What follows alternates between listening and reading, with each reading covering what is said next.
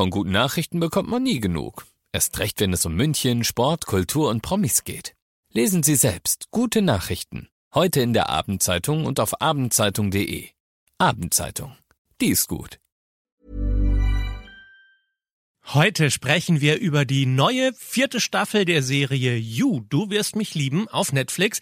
Dann gibt es einen Abstecher ins Marvel-Universum, denn Ant-Man and the Wasp sind zurück mit dem Film Quantum Mania. Dann habe ich eine Sketch-Comedy-Show mit Martina Hill und die heißt dann natürlich wie Hilarious, genau. Und zum Schluss geht's dann auch noch nach Bollywood. Also viel Spaß. Alles gesehen. Emus heiße Tipps für Filme und Serien.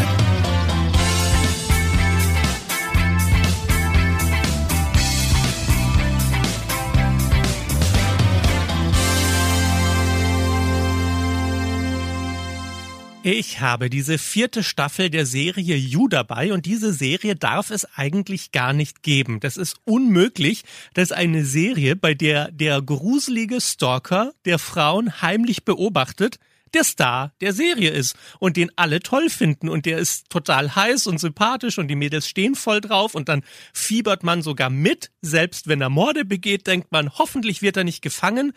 Wie kann das bitte sein?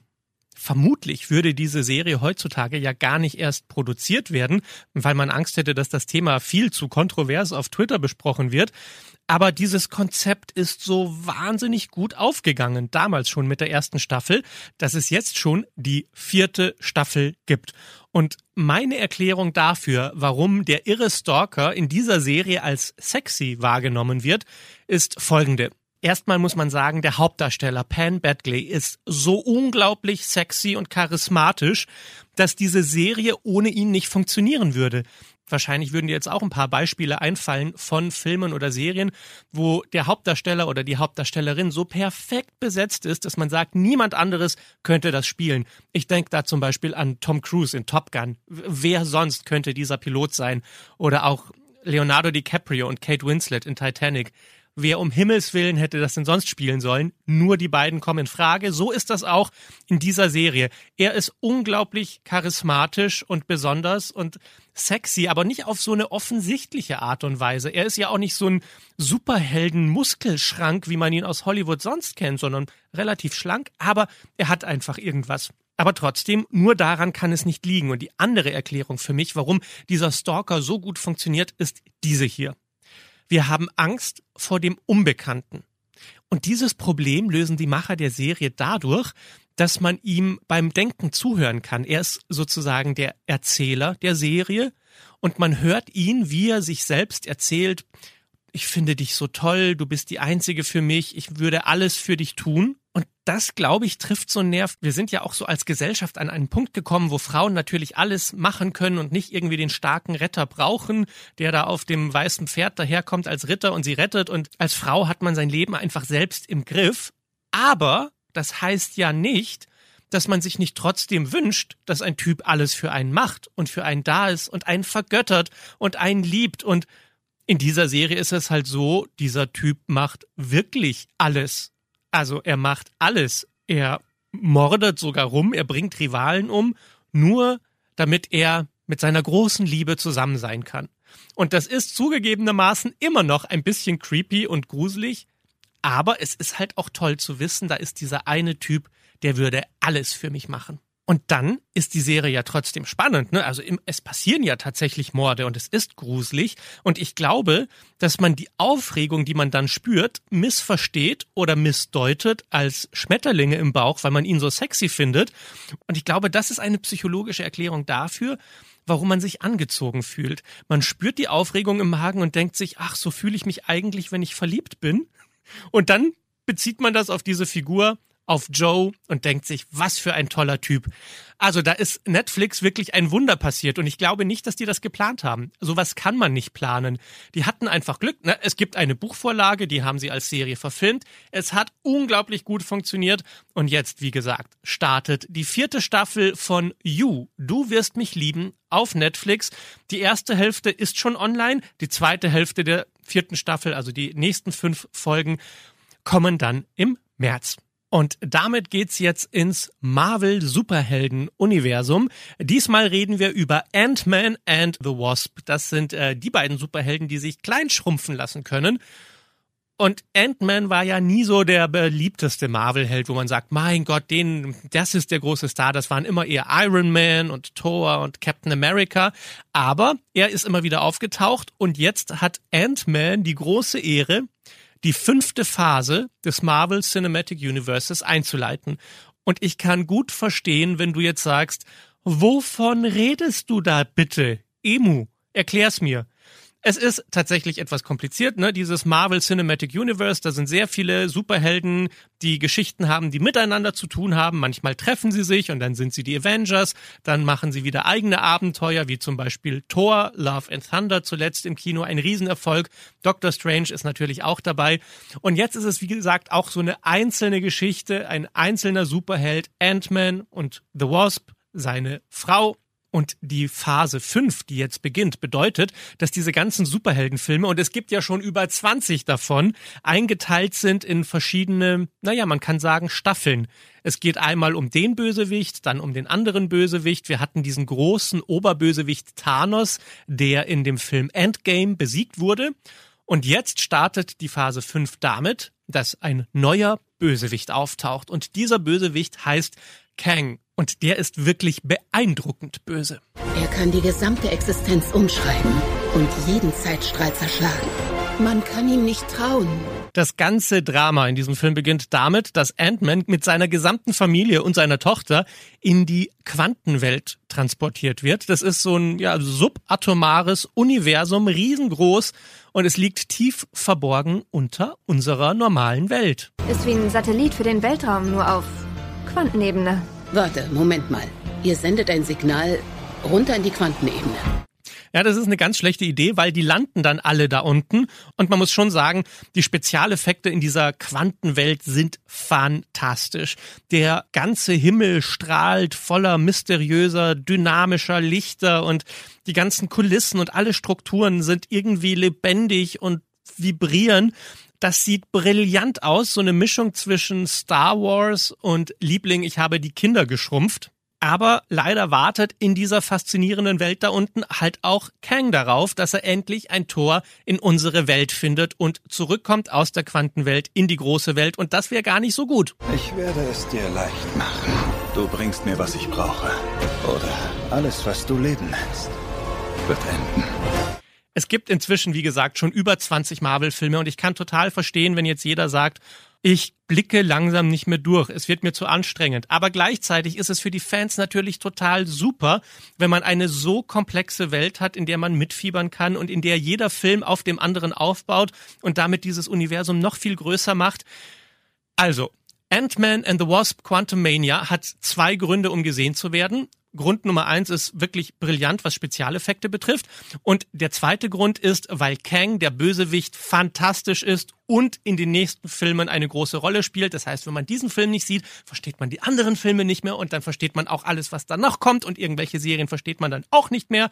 Also, Ant-Man and the Wasp Quantumania ist ein guter, aber definitiv nicht sehr guter Film im Marvel Cinematic Universe.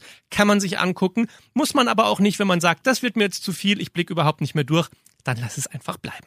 Und wer sowieso lieber was zu lachen haben will, der kann sich die Comedy-Show Hilarious angucken mit Sketchen von Martina Hill. Sie schlüpft da in verschiedene Rollen, hat tolle Gäste dabei, wie zum Beispiel Annette Frier oder Kurt Krömer. Und was mir an Martina Hill so gefällt, ist, dass sie wirklich eintauchen kann in so eine Rolle und man vergisst, dass es Martina Hill ist. Und dann spielt sie zum Beispiel diese Teenie-Reporterin Larissa. Und ich rolle mich am Boden. So lustig finde ich das. Ich bin Larissa und ich teste heute Hobbys. Heute teste ich natürlich ganz speziell für euch ein Hobby und das heißt Musik. Ist das eigentlich ein Hobby? Musik habe ich eigentlich noch nicht gehört, aber egal. Ja, also sie will Musikerin werden, genauer gesagt Rapperin und viel wichtiger als die Rap-Musik ist natürlich das Outfit. Willkommen zu Style Chick. Wie Sie sehen können, ist mein Outfit tendenziell in Schwarz und Gold gehalten, das ist aber trotzdem sportlich. Für zum Beispiel krasse Dance-Moves. Das Outfit strahlt krasse Krassheit aus, wie ich finde, die man ja auch braucht als eine krasse Rapperin. Also 5 von 5 Sterne krasse Krassheit. Das ist wichtig. Sehr, sehr wichtig, weil dann funktioniert's auch mit der Musik. Das klingt dann so. Mein Name heißt Lotusa und das schon mein ganzes Leben. Und mein Motto diesbezüglich ist Capri Dina.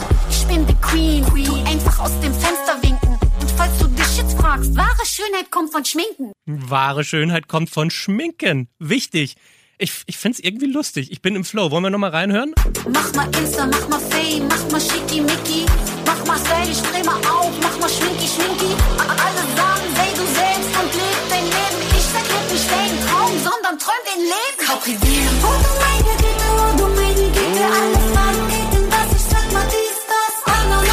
Also ein paar Sketche, muss man sagen, funktionieren super, andere nicht ganz so sehr und ein paar werden auch wirklich so in die Länge gezogen, dass man merkt, okay, sie wollen jetzt auch irgendwie die Sendung voll machen.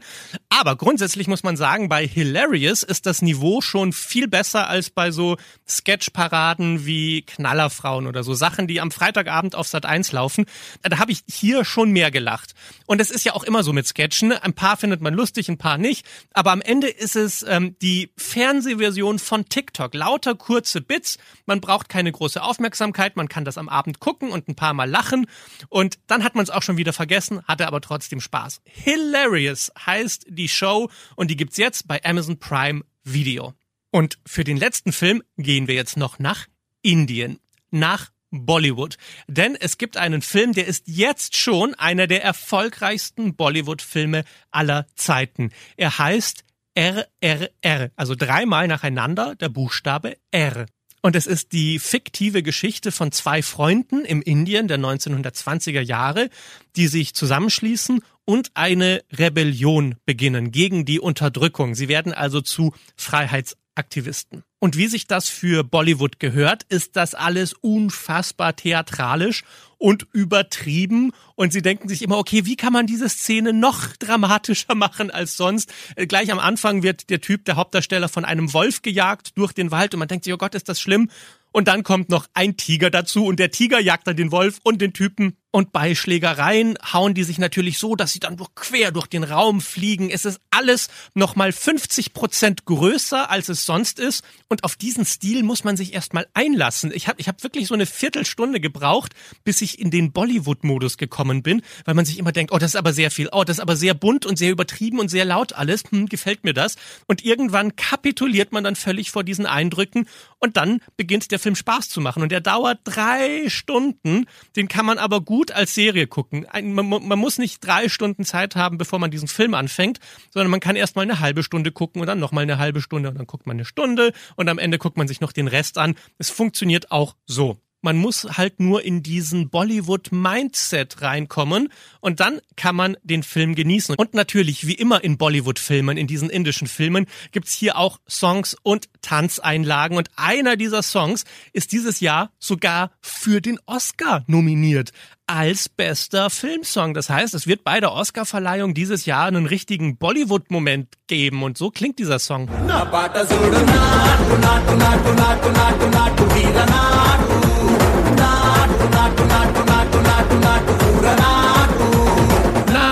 Natu, Natu. Es gibt sogar eine TikTok-Challenge, wo die Leute dann auf TikTok so tanzen müssen wie in dem Film zu diesem Song und ich habe es nicht hinbekommen. Naja, wer das Gefühl hat, er braucht mal so ein bisschen was anderes, er hat Netflix durchgeguckt und man will nicht immer düstere Thriller haben oder irgendwelche albernen bunten Komödien, dann ist RRR wahrscheinlich der richtige Film, um mal etwas zu wagen. Er ist viel, er ist laut, er ist intensiv, er ist einfach Bollywood schlechthin, aber dafür auch ein wirklich großartiger Film. Fühlt sich so ein bisschen an wie Forrest Gump, weil er eine Mischung ist aus Krieg und Liebe und Drama und Humor und der ist fett episch und mega übertrieben und eigentlich kann das alles gar nicht miteinander funktionieren, aber irgendwie klappt das hier trotzdem. RRR ist ein Film, der jetzt auf Netflix zu sehen ist und wir hören uns nächste Woche wieder.